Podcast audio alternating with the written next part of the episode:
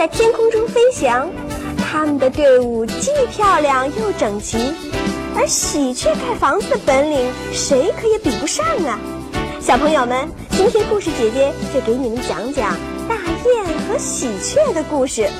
大家好，电视机前的小朋友们，你们好，欢迎你们收看我们今天的故事屋节目。我们这故事屋里，故事多多，乐趣多多，朋友多多，知识多多。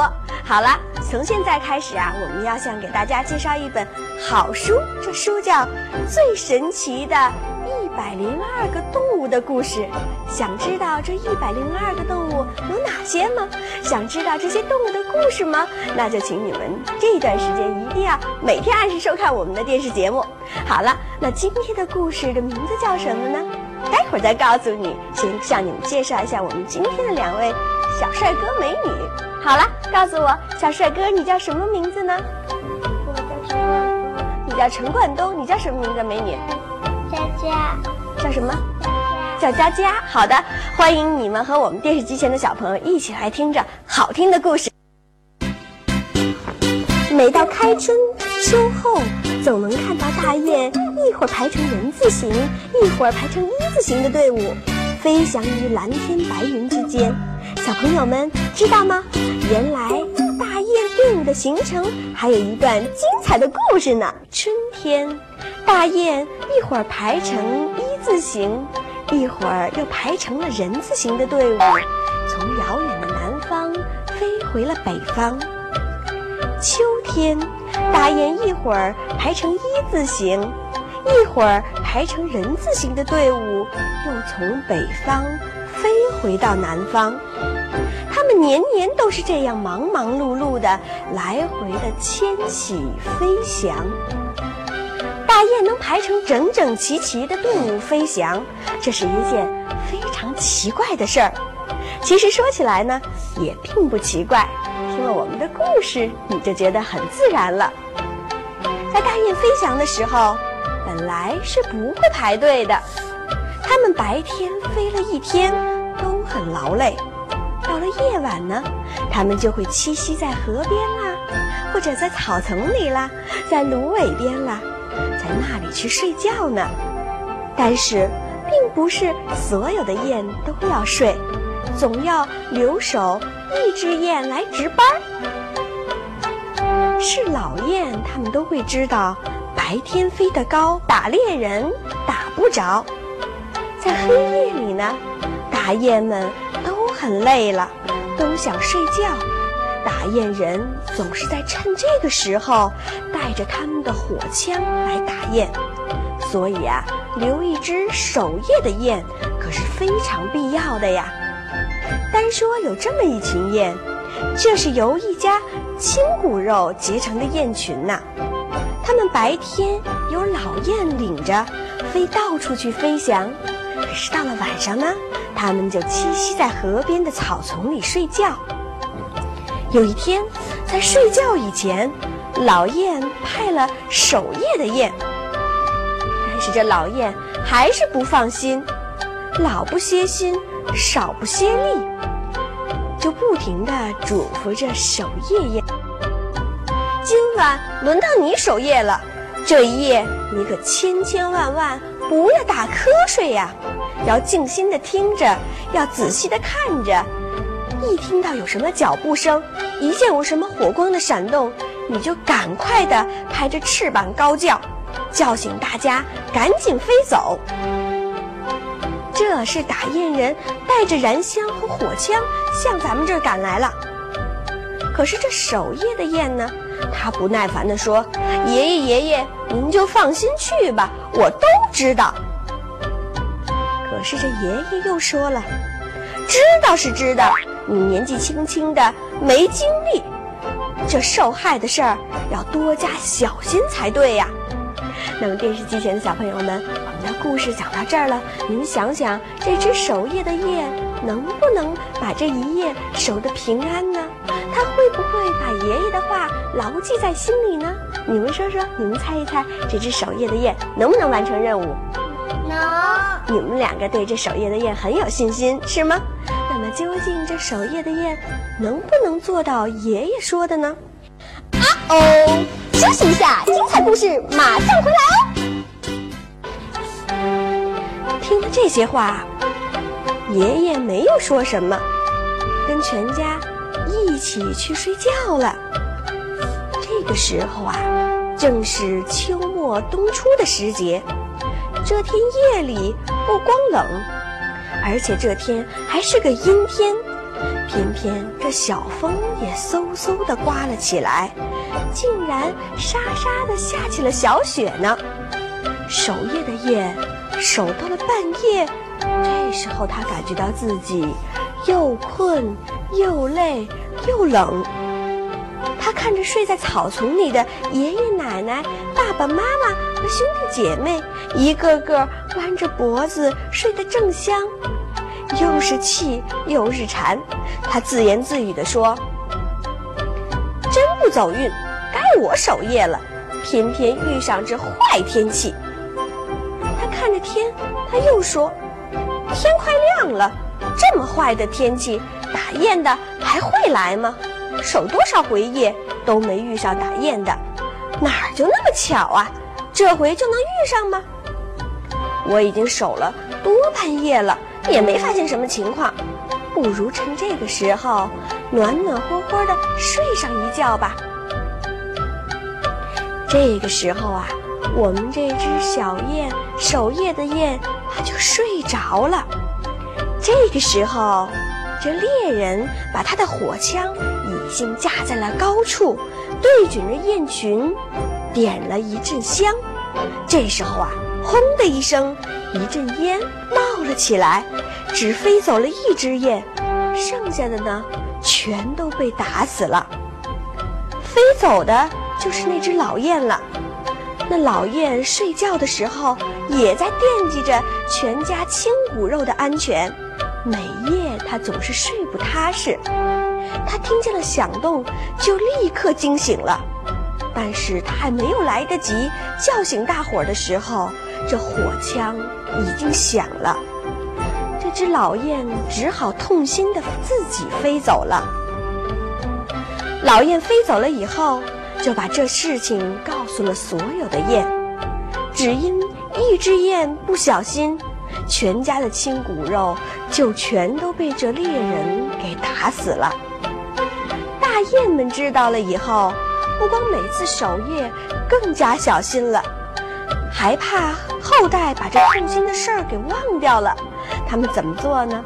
他们就想出了一个永远忘不了的法子，在飞的时候，一会儿排成一字形，一会儿呢又排成人字形的队伍。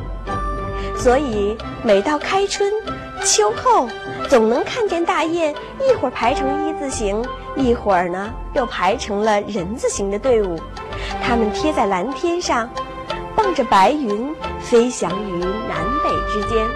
好了，电视机前的小朋友们，听了我们的故事，你也知道了这大雁为什么会排成一字形，为什么又会排成人字形了吧？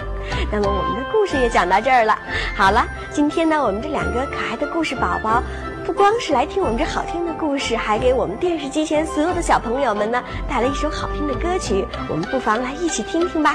好了，你们两个准备好了没有？那就告诉我，你们唱的歌的名字叫什么？恭喜恭喜！叫恭喜恭喜。好的，那么我们也恭喜电视机前小朋友们在新的一年有更多的知识，有更健康的身体。好了，你们两个一起开始吧。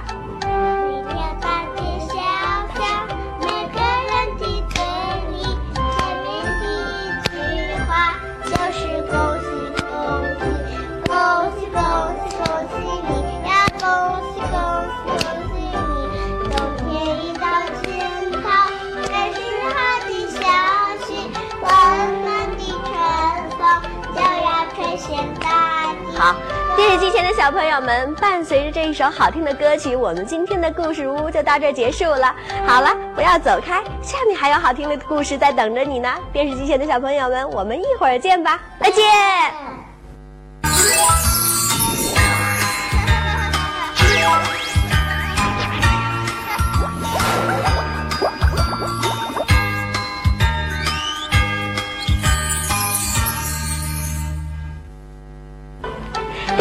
小朋友们，你们好！欢迎你们休息片刻，马上回来。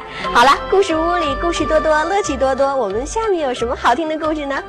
今天这个故事的名字叫《喜鹊老师》。好了，究竟这喜鹊当老师能给他的学生教什么呢？听了我们的故事啊，你就都知道了。好了，先请我们今天来的两个可爱的小姑娘自我介绍一下，告诉我你叫什么名字？哦，你叫王香玉，已经五岁半了。告诉我你叫什么名字？我叫骆一文，今年五岁多。今年已经五岁了，看来你们俩是同岁，是不是？告诉我你们两个是来自哪个幼儿园呢？青塔二幼，你呢？啊，他们两个都是来自于青塔二幼的小朋友们。好了，电视机前的小朋友，你在哪个幼儿园呢？欢迎你们也来我们的故事屋来一起分享好听的故事，好吗？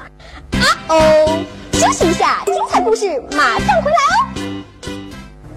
一天，有许多的鸟儿都来找喜鹊大姐。原来，喜鹊盖的房子真是太漂亮了，这么多的鸟都来向它学习盖房子的本领呢。那么，喜鹊是怎样盖房子的呢？不要走开哦，故事马上就要开始啦。喜鹊的毛很美丽，它做的巢。也顶顶棒。有一天，许多鸟儿都飞来向他请教怎么样做巢。哎，你们两个知道什么是巢吗？那就是小喜鹊的家，家也可以叫做窝，也可以叫做巢，知道吗？小巢穴。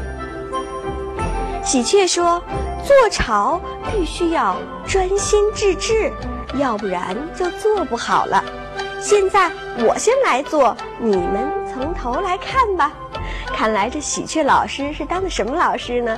是来教那些燕子们，教那些鸟儿们如何给自己的家做一个温馨的小巢。鸟儿们静悄悄地看着喜鹊做巢。等做完了一个圆饼饼以后，一只画眉突然叫了起来：“我知道怎么做巢了。”原来呀，就这么点事儿，取来黏泥，轻轻地再拍打它，把它弄成一个圆饼饼，然后啊，再把这中间变成凹的小碗就行了，这不是很容易的事儿吗？于是这只画眉一面说，一面就飞回着自己的那棵大树上，开始自己造巢了。所以你们看看，现在这画眉的巢只有那么一点点儿像这圆饼饼的东西，这画眉做的巢并不是很好呢。这时候，我们的喜鹊老师他又取了一些短树枝，放在泥饼的周围。这时候，乌鸦又叫了起来：“我也知道怎么做巢了，横竖就是摊些烂泥，围几根树枝儿。”这还不好做吗？说着，这乌鸦也飞回去自己去做巢了。电视机前的小朋友们，你们有没有尝试着观察一下这乌鸦的巢是什么样的呢？其实啊，这乌鸦的巢只不过就是一个巢的架子，做的也不是很好呢。这时候，小喜鹊在树枝上又放了一层泥，用它的小嘴把这些泥弄得又光又滑，然后呢，再取一些细长的小树枝，把它弄得弯弯的，放在巢的周围。麻雀这时候看了看，也看不耐烦了，小麻雀连忙的叫了起来：“我学会了，我学会了！”说着，这小麻雀也飞回去了，它自己去造自己的巢了。啊哦，休息一下，精彩故事马上回来哦。那么，小麻雀造的巢是什么样的呢？小麻雀造的巢啊，周围挂满了一些弯弯的草，里面呢，里面就是粗制滥造、毛毛糙糙的了。时候，我们的喜鹊老师又取来了一些羽毛和一些细细的青草，铺在了它的小巢里。这时候啊，它的巢才算做成功呢。这时候，画眉、乌鸦还有麻雀没有看到喜鹊做完真正的做完巢，他们就纷纷的自己回去做自己的巢了。所以呢，他们的巢做的也各不相同。当然了，跟我们这喜鹊老师的巢根本就比不了。只有小燕子，它是从头到尾细心的在学习这喜鹊老师是如何一步一步的做巢。所以呢，这小燕子现在做的巢，既能防风，又能防雨，而且呢，还特别的好看。在喜鹊教那些鸟儿们做巢的时候，有两只斑鸠，它们很懒。不愿学习，它们只是咕咕的叫。其他的鸟儿呢，已经飞走了，它们还是在那里咕咕的叫着。喜鹊以为它们想要几个小木棍子，于是啊，就给了它们几根小木棍儿。于是，直到现在，这斑鸠的巢只是用几根小木棍搭成的巢穴。老鹰虽然从头到尾听完了喜鹊的话，可是懒得连试也不想一试，所以呀，这老鹰到现在也不会做巢。好了，电视机前的小朋友们，我们今天这喜鹊老师的故事就讲到这儿了。那我想问问你们两个，这喜鹊老师教那些鸟儿们做什么呢？你说吧。教他们做巢，巢是什么？这巢啊，就是小鸟的窝，是小鸟每天出去觅食以后回到了自己的家，对不对？所以说呢，电视机前的小朋友们，你们知道这巢的意义是什么呢？我们人呢，人住在自己的房子是自己的家，那么鸟儿们呢，它们不会有自己的房子，但是啊，它们是用自己的巢当自己的家了。那当然了，每个鸟儿它们的巢一样不一样？不一样，为什么不一样呢？